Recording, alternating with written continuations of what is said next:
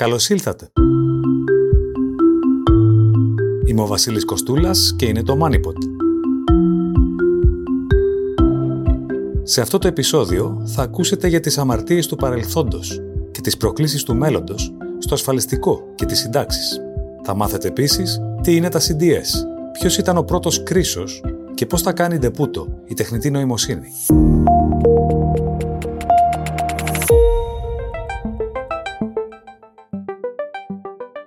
Προσπαθεί να κάνει ο Μακρόν με τις συντάξεις των Γάλλων, ποιες είναι οι ομοιότητες με την Ελλάδα και πώς πορεύεται το ασφαλιστικό σύστημα στη χώρα μας; Το MoneyPod φιλοξενεί τον καθηγητή ασφαλιστικής επιστήμης στο Πανεπιστήμιο Πυραιός, Μιλτιάδη Νεκτάριο. Χαίρετε κύριε Νεκτάρια. Καλησπέρα σας.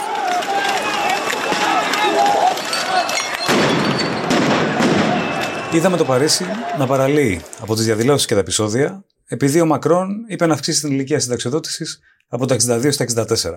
Στην Ελλάδα το όριο είναι τα 67 έτη. Είναι οι Γάλλοι πολύ μπροστά ή εμείς κάτι χάνουμε. Αν και υποψιάζομαι, ούτε το ένα συμβαίνει ούτε το άλλο. Αυτό που συμβαίνει είναι ότι οι Γάλλοι έχασαν την ευκαιρία να κάνουν εγκαίρως ασφαλιστικές μεταρρυθμίσεις όπως έκαναν όλες οι άλλες ευρωπαϊκές χώρες μέχρι το τέλος της δεκαετίας του 90, ενώ είχε προηγηθεί η Αμερική από τη δεκαετία του 70 και έμειναν βέβαια από αυτήν την ε, περίοδο η Γαλλία, η Ελλάδα και η Ισπανία και η, Ισπανία και η Ιταλία. Ο μεσογειακός νότος δηλαδή της Ευρώπης. Εμείς υποχρεωθήκαμε μέσα από τα μνημόνια να κάνουμε τις απαραίτητες ε, προσαρμογές. Η Γαλλία προσπαθεί τώρα καθυστερημένα και έχουν προκύψει μεταξύ και ένα σωρό άλλα προβλήματα που έχουν βγάλει τον κόσμο στους δρόμους. Το κύριο πρόβλημα και στη Γαλλία και στην Ελλάδα όσον αφορά το ασφαλιστικό είναι ότι δεν επετεύχθη μια εθνική συνένεση των πολιτικών κομμάτων, όπως έγινε σε όλες τις άλλες χώρες της κεντρικής και, και βόρειας Ευρώπης. Επομένως και σε εμάς επευλήθη, όπως είπαμε, λόγω των ε, μνημονίων. Και βλέπετε τώρα στην ε, Γαλλία, από την δεξιά η Λεπέν και από την αριστερά ο Μελανσόν, να ζητάνε να μειωθεί το 62 στα 60. Δηλαδή αλλοπρόσαλα και τραγελαφικά πράγματα, τα οποία αποδεικνύουν ότι η έλλειψη μιας κοινωνικής συνένεσης θα ταλαιπωρήσει τη χώρα αρκετά και θα είναι και αυτή η προσπάθεια τελέσφορη, διότι μην ξεχνάμε ότι είχε προσπαθήσει και στην πρώτη του θητεία ο κύριος Μακρόν να ενοποιήσει τα 42 συνταξιδιωτικά ταμεία της χώρας και απέτυχε και τα άφησε για τη δεύτερη περίοδο και τώρα το εγκατέλειψε γι' αυτό. Μάλιστα. Ε, ας το πιάσουμε λοιπόν από την αρχή.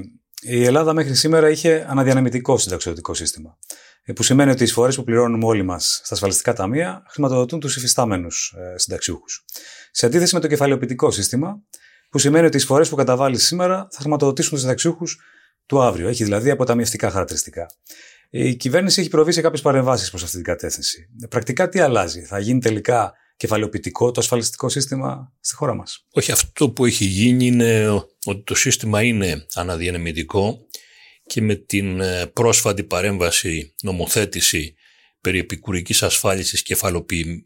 κεφαλοποιημένης της ε, σημερινής κυβέρνησης, οι νέοι ασφαλισμένοι από εδώ και πέρα μπαίνουν στο κεφαλοποιητικό σύστημα. Αυτό βέβαια θα οριμάσει γύρω στο 2070, οπότε δεν, δεν μπορεί να προσφέρει το λέω αυτό με την έννοια ότι δεν είναι επαρκές αυτό για να λύσει το ασφαλιστικό πρόβλημα ναι. και να εξισορροπήσει τους δύο αυτούς πυλώνες, το αναδιαμετικό και τον α, κεφαλοποιητικό πυλώνα.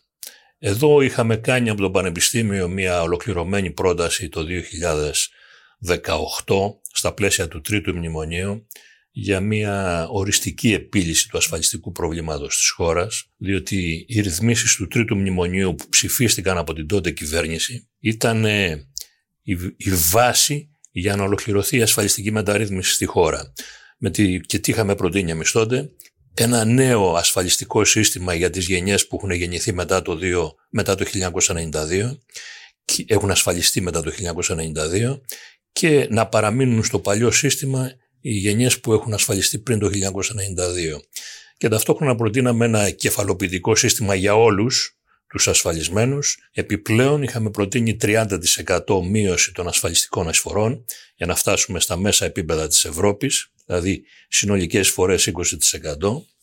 Και αυτό θα είχε σαν αποτέλεσμα να διατηρηθούν οι παροχές στο σημερινό επίπεδο, αλλά η μισή θα δίδεται, η μισή παροχή από το αναδιανεμητικό και η άλλη από το κεφαλοποιητικό. Θα είχαμε όμως μείωση των ασφαλιστικών εισφορών όπως είπα 30% και έναν μηδενισμό της κρατικής χρηματοδότησης μετά το 2045.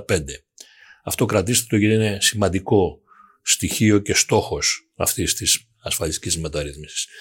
Δυστυχώς η τότε κυβέρνηση υιοθέτησε εν μέρη την ε, την, το ένα μέρος της πρότασης που είχε γίνει στην Επιτροπή Εμπειρογνωμόνων το 2015 και έφτιαξε τον ΕΦΚΑ συγχωνεύοντας όλα τα ασφαλιστικά ταμεία αλλά δεν υιοθέτησε το δεύτερο σκέλος των προτάσεων που είχαμε κάνει όσον αφορά τα κεφαλοποιητικά. Και μετά τι έκανε, ανέρεσε και τους, τις ρυθμίσεις του τρίτου μνημονίου που είχε ήδη ψηφίσει. Με τη συνένεση, αν θέλεις, και της τότε αντιπολίτευσης της Νέας Δημοκρατίας. Οπότε η συνολική εκτίμηση είναι ότι έχουμε κάνει μια μερική μεταρρύθμιση του συστήματος, αλλά όχι την ουσιαστική. Επομένως, ένα μέρος του προβλήματος θα το ξαναβρούμε μπροστά μας. Θυμάμαι το Διεθνές Νομισματικό Ταμείο ε, στα χρόνια της κρίσης να μας λέει ότι το ελληνικό κράτος έπρεπε να μειώσει τη δαπάνη για τις συντάξεις, η οποία ήταν η υψηλότερη στην Ευρώπη. Καλά τα έλεγε και τι έγινε τελικά, πόσα χρήματα δαπανά το κράτος για τις συντάξεις σήμερα; Το Διεθνές Νομισματικό Ταμείο είχε εγκαίρως προειδοποιήσει την Ελλάδα σχετικά με την κατάσταση του συστήματος συντάξεων. Εδώ να κάνουμε μια παρένθεση και να πούμε ότι το 2001 που ο Υπουργός τότε, ο κ. Γιαννίτσης, προσπάθησε να μεταρρυθμίσει το σύστημα συντάξεων με ήπιες παρεμβάσεις. Εγώ τότε ήμουν διοικητής στο ΙΚΑ και για πρώτη φορά κάναμε αναλογιστικές μελέτες σε βάθος 50 ετών για το συνολικό σύστημα συντάξεων της χώρας. Εκτιμήσαμε λοιπόν τότε ότι το αφανές χρέος του συστήματος συντάξεων ήταν 700 φορές το ΑΕΠ. 7, ε, συγγνώμη, 700% του ΑΕΠ, δηλαδή 7 φορές το ΑΕΠ. Αυτή είναι η ίδια εκτίμηση που έκανε 10 χρόνια αργότερα το Διεθνές Νομισματικό Ταμείο, όπως ακριβώς είπατε εσείς. Γι' αυτό το λόγο το Διεθνές Νομισματικό Ταμείο επέμενε και στο πρώτο και στο δεύτερο και στο τρίτο μνημόνιο στις συντάξεις. Και γίνανε βέβαια κολοσσίες μειώσεις των συντάξεων οι οποίες κυμαίνονταν από 15% για τους χαμηλοσυνταξιούχους μέχρι 60% για τους υψηλοσυνταξιούχους. Αυτή ήταν μια φοβερή, αν θέλετε, κατάρρευση του συστήματος συντάξεων της χώρας που δεν έχει προηγούμενο στον ανεπτυγμένο κόσμο μετά το Δεύτερο Παγκόσμιο Πόλεμο. Και βέβαια κατέστρεψε ουσιαστικά τον προγραμματισμό ζωής τριών εκατομμυρίων συνταξιούχων καθώς και όλων των γενεών που θα ακολουθήσουν. Επομένως το Διεθνές Νομισματικό Ταμείο είχε πάντα σωστές εκτιμήσεις για αυτό το θέμα, τις επέβαλε μέσα από τα τρία μνημόνια σε συνεργασία με την Τρόικα. Το πρόβλημά μας είναι ότι εμείς τα ξέραμε αυτά τα προβλήματα εγκαίρως, αλλά θυμάστε τι έγινε και το 2001 με τις αντιδράσεις και των συνδικάτων και, των, και της αντιπολίτευσης και, και αναγκαστήκαμε ε, να τα κάνουμε με καταλήξαμε, τρόπο. Καταλήξαμε να τα κάνουμε με βίο τρόπο, ναι. Ε, πάντως, πρωτού προχωρήσουμε, τι, ως ποσοστό του ΑΕΠ, τι είναι η κρατική δαπάνη για τις συντάξεις σήμερα, που ήταν και που είναι περίπου; Στα χρόνια των μνημονίων είχαμε φτάσει στο 17%, τώρα κινούμαστε γύρω στο 15% και υποτίθεται ότι αυτό το ποσοστό θα πάει προς το 2050 μεταξύ 12 και 13%. Κάποιος χαμηλοσυνταξιούχο που ακούει για την ανάγκη να μειωθούν τα χρήματα που δίνει το κράτος για συντάξεις, ενδεχομένως θα απορεί. Όμως τα πράγματα είναι πιο σύνθετα, σωστά. Πριν απ' όλα, η Ελλάδα με τα χρόνια είχε διακριθεί στο σπορ των προώρων συνταξιοδοτήσεων. Σε τι ηλικία έχουν βγει οι συμπολίτες μας στη σύνταξη και σε ποιο βαθμό αυτό έχει αλλάξει σήμερα; Ναι.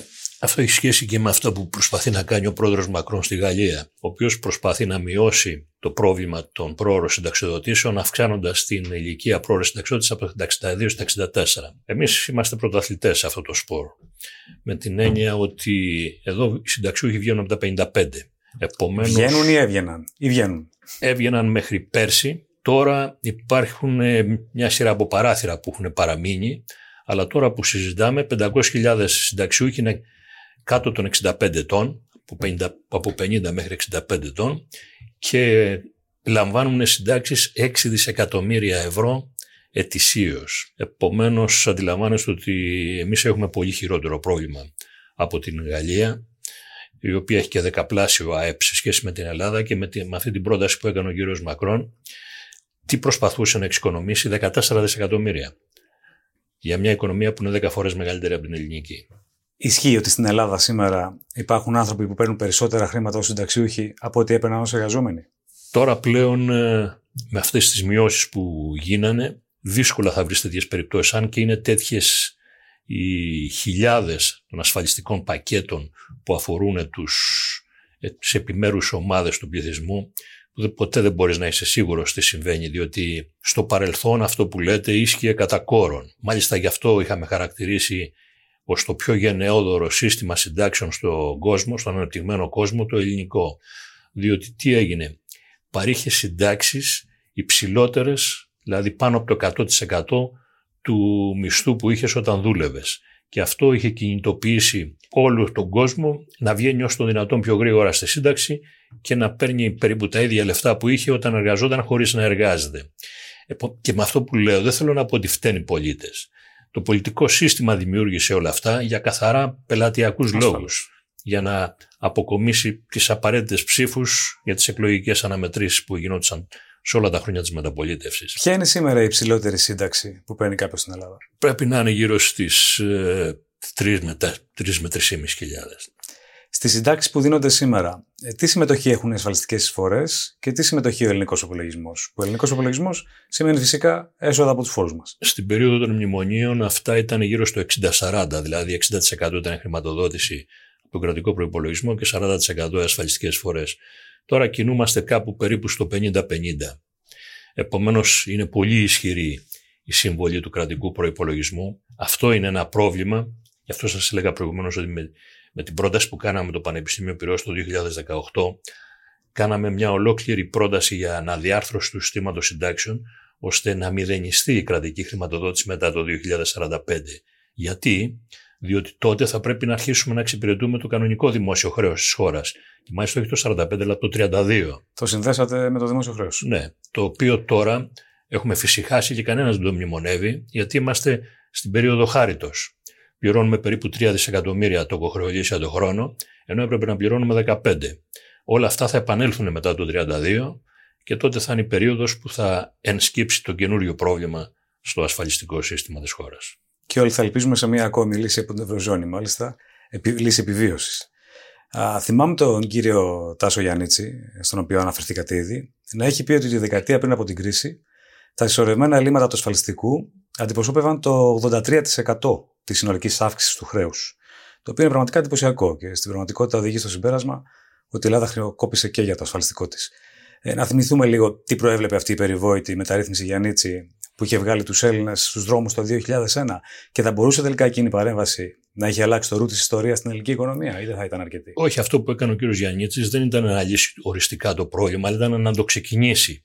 Στην ουσία τι έκανε, προσπαθούσε να μειώσει το πρόβλημα των πρόωρων συνταξιδοτήσεων.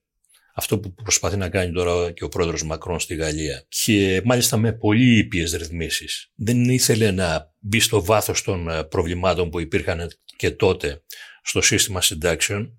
Αλλά γιατί, γιατί όπως φάνηκε εκ των υστέρων, ούτε αυτά δεν μπορούσε, δεν μπορούσε τελικά να περάσει από την ε, Βουλή λόγω των αντιδράσεων που προκλήθηκαν. Και επομένως ε, το μήνυμα εδώ είναι ότι εάν δεν υπάρχει μια κοινωνική συνένεση, ούτε ίσονος σημασίας μεταρρυθμίσεις δεν μπορούν να γίνουν στο ασφαλιστικό.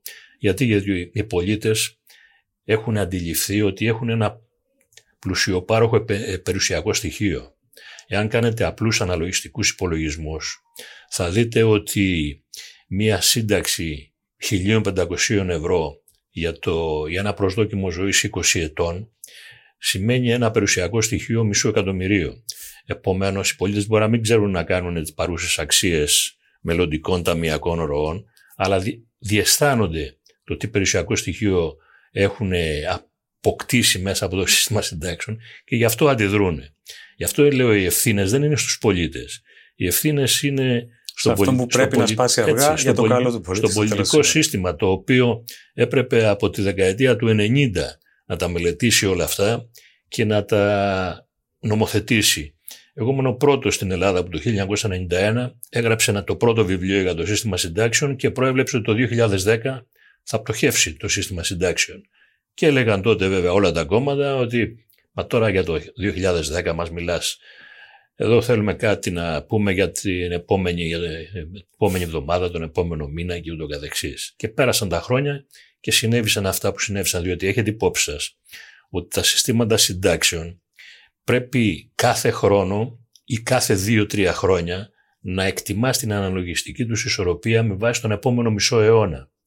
Από εκεί έχουν προκύψει όλες αυτές οι εκτιμήσεις που σας έλεγα προηγουμένως για το αφανές χρέος και για όλα τα υπόλοιπα. Παρεπτόντως, παρένθεση, πώς σας είχε φανεί η πρόταση που είχε κάνει κάποια στιγμή ο Στέφανος Μάνος, ο οποίος είχε υπολογίσει τα χρήματα που έδινε το κράτος κάθε χρόνο και είχε πει ότι είναι αρκετά για να παίρνουν όλοι κρατική σύνταξη 700 ευρώ, είτε έχουν δουλέψει στη ζωή τους είτε όχι. Και όσοι ήθελαν παραπάνω σύνταξη θα έκαναν ένα επικουρικό πρόγραμμα. Τα λέω καλά. Είναι το, το βρετανικό μοντέλο και θα έλεγα και το αγγλοσαξονικό, όπου το έχει υιοθετήσει η Αγγλία, η Νέα Ζηλανδία, η Αυστραλία, όλες αυτές οι χώρες που κινούνται στον αγγλοσαξονικό χώρο.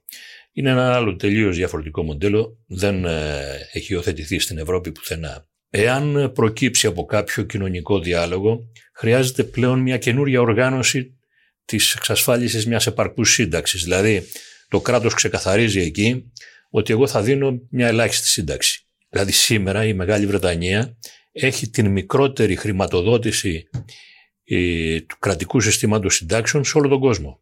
Γιατί, γιατί έχει υιοθετήσει αυτή τη φόρμουλα.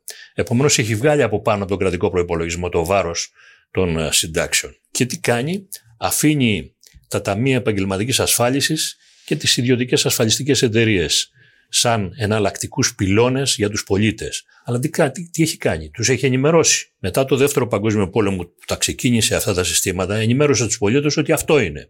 Οπότε οι πολίτες προσαρμόστηκαν. Αυτή είναι μια υπεύθυνη πολιτική. Μπορεί να μην μας αρέσει αυτή η προσέγγιση και γι' αυτό ενδεχόμενα δεν την έχει υιοθετήσει καμία άλλη χώρα στην υπηρετική Ευρώπη, αλλά είναι ένα ολοκληρωμένο πλάνο το οποίο παρουσιάστηκε στους πολίτες και οι πολίτες προσαρμόστηκαν σε αυτά τα χρόνια. Και αυτό που καταλαβαίνω ως παράπλευρο όφελος από αυτή την πρόταση είναι ότι προσφέρεται με αλφαγιώτα ένα κοινωνικό δίκτυο προστασίας για όλους τους πολίτες, ανεξαρτήτως της ε, επαγγελματικής τους σταδιοδρομία. Έτσι. Και μετά σε αφήνει να χτίσει τη δική σου σύνταξη ανάλογα με τα μέσα που έχεις σε επίπεδο επαγγελματικής ασφάλισης και μετά ατομικής ασφάλισης. Να επιστρέψουμε λοιπόν στο παρόν για να καταλήξουμε στο μέλλον.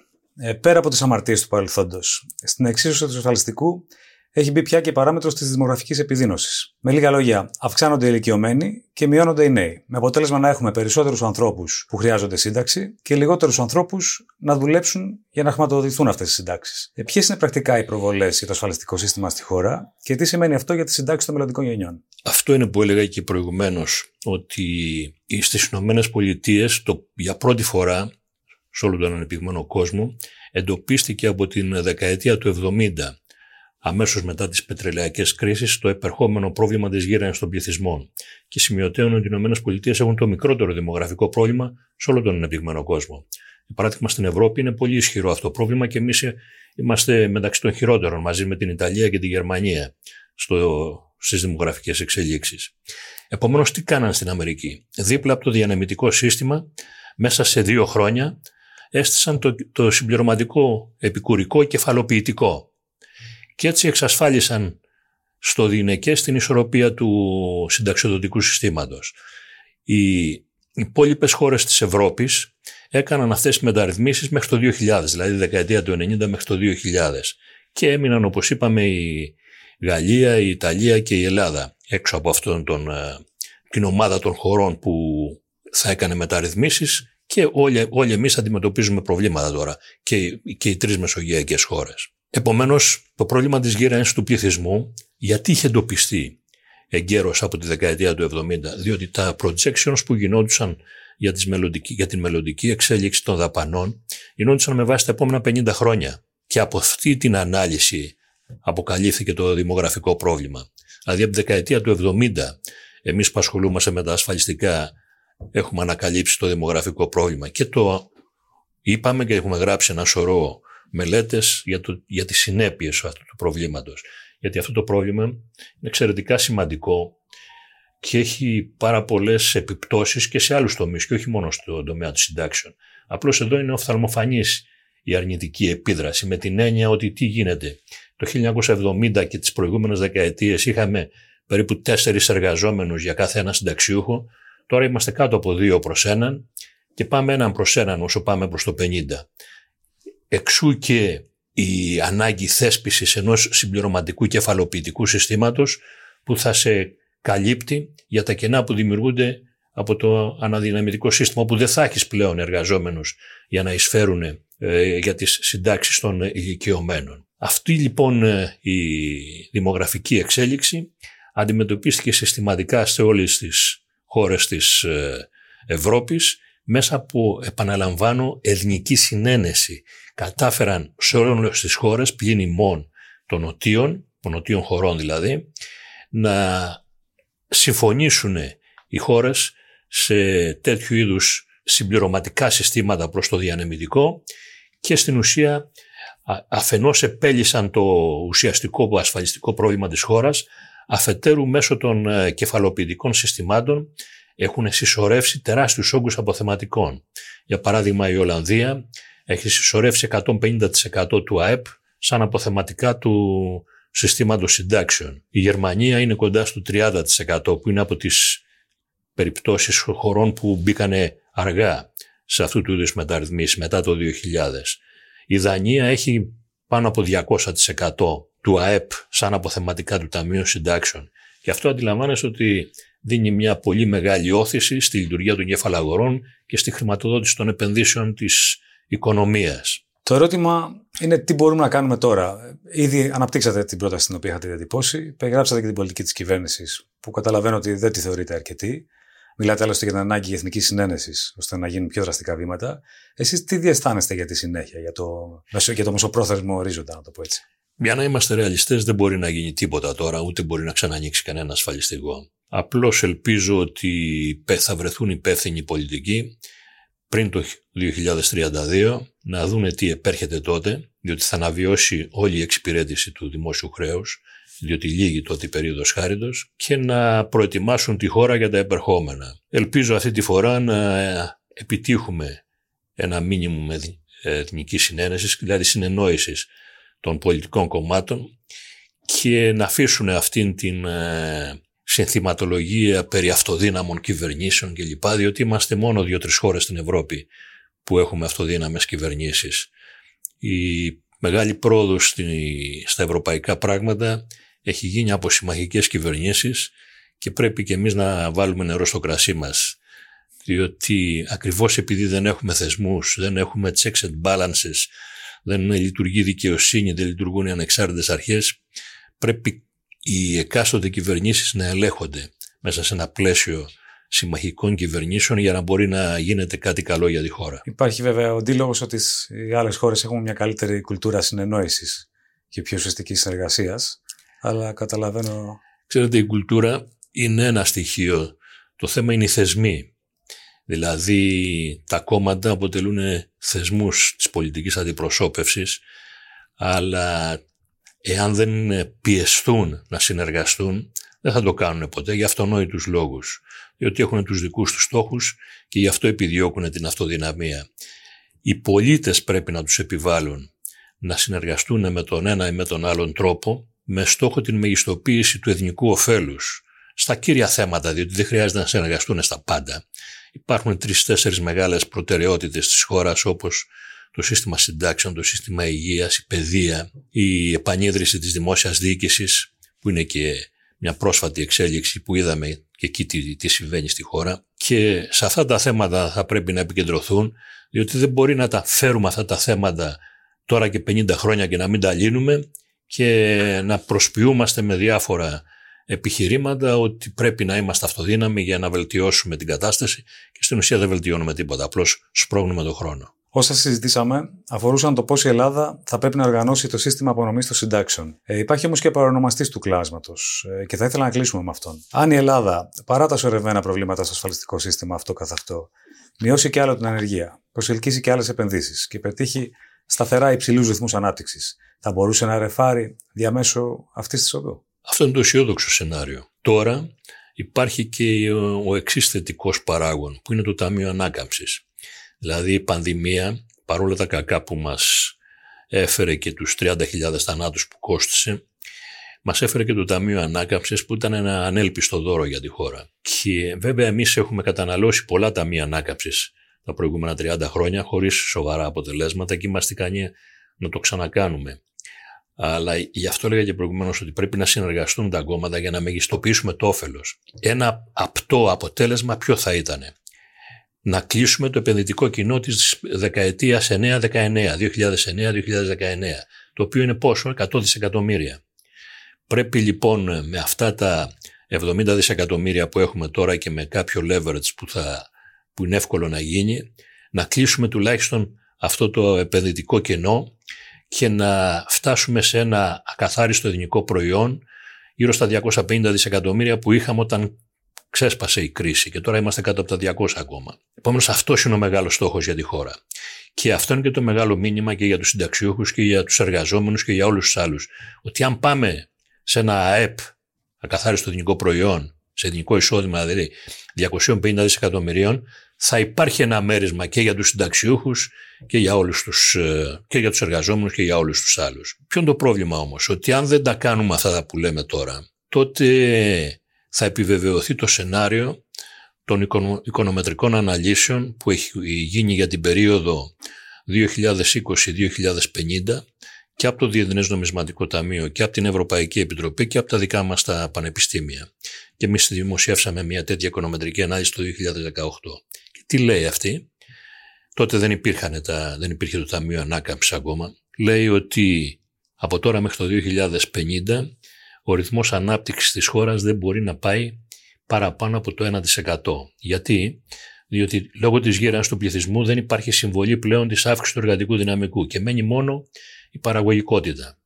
Εκεί και το Διεθνές Νομισματικό Ταμείο και η Ευρωπαϊκή Επιτροπή εκτιμούν ότι η παραγωγικότητα στην Ελλάδα δεν μπορεί να πάει παραπάνω από 1% και έτσι βγαίνει το 1% ρυθμός ανάπτυξης. Βέβαια εδώ πρέπει να πούμε ότι τα πράγματα είναι ακόμα χειρότερα στην πράξη. Από το 2000 μέχρι το 2020 με βάση τα εφιστάμενα στατιστικά στοιχεία η αύξηση παραγωγικότητας ήταν μηδέν για όλη την 20 ετία.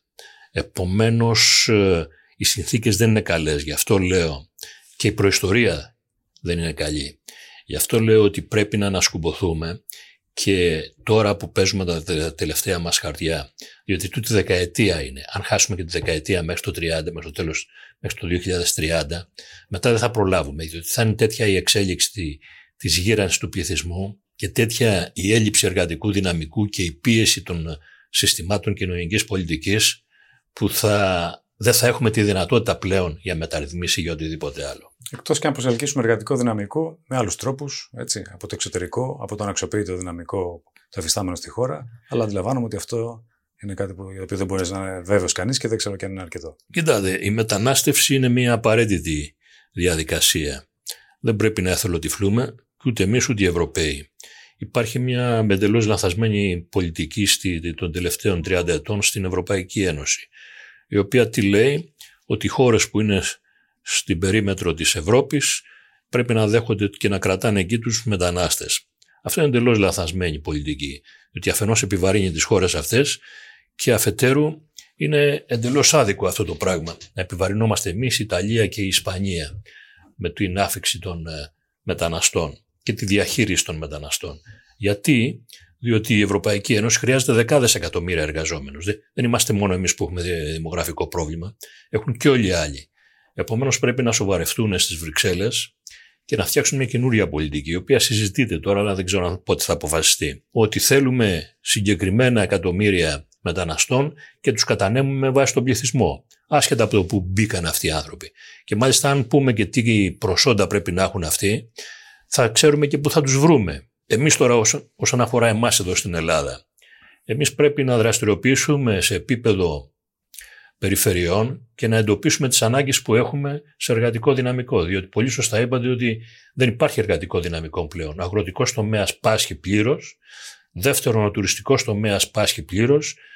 Τρίτος τομέας είναι η καθαριότητα. Τέταρτος τομέας είναι η φροντίδα των ηλικιωμένων. Εδώ χρειάζονται αρκετές εκατοντάδες χιλιάδες εργαζόμενοι. Το θέμα είναι τι προφίλ έχουν όλοι αυτοί. Πού θα τους βρούμε, πώς θα, πώς θα τους φέρουμε εδώ και με τι καθεστώς θα λειτουργούν εδώ μέσα.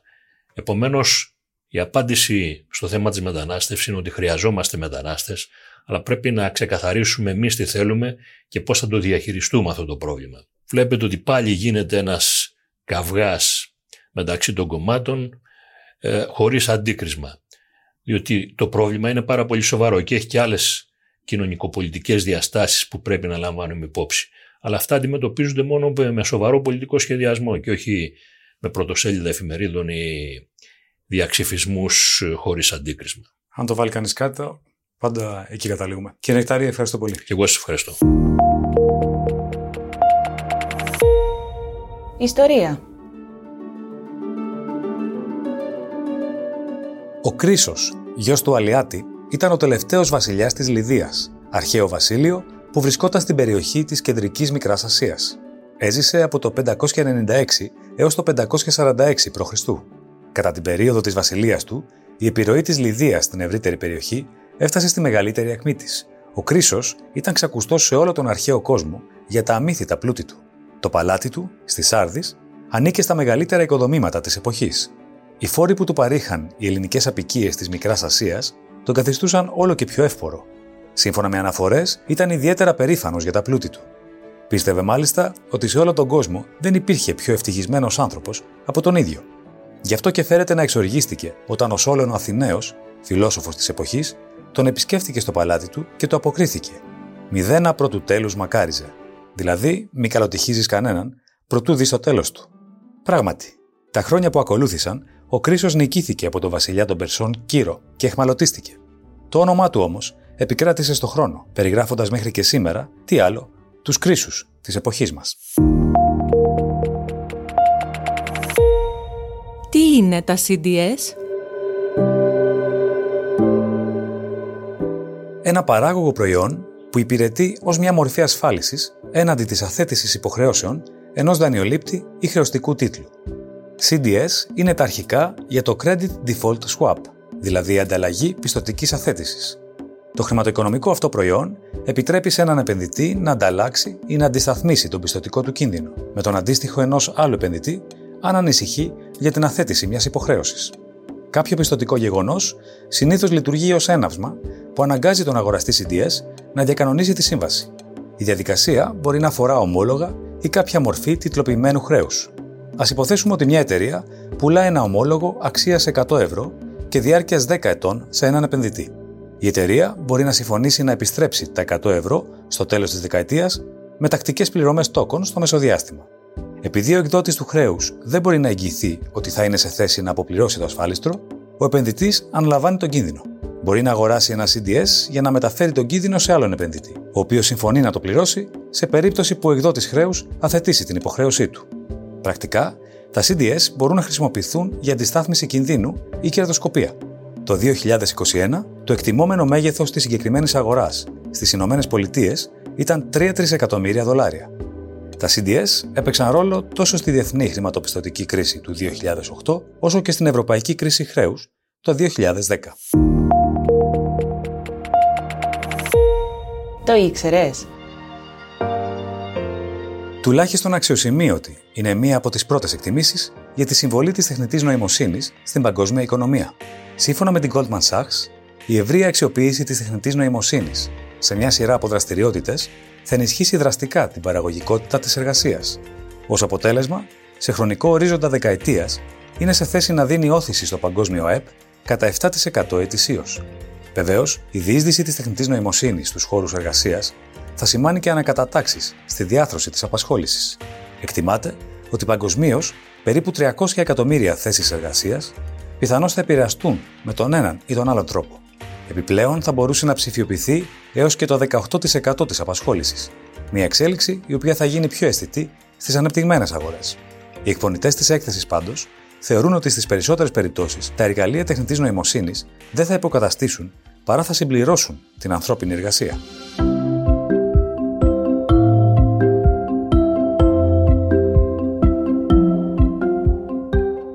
Ακούσατε το MoneyPod. Ακολουθήστε μας στο Spotify, τα Apple ή τα Google Podcasts. Ραντεβού ξανά την επόμενη Τετάρτη. Γεια και χαρά!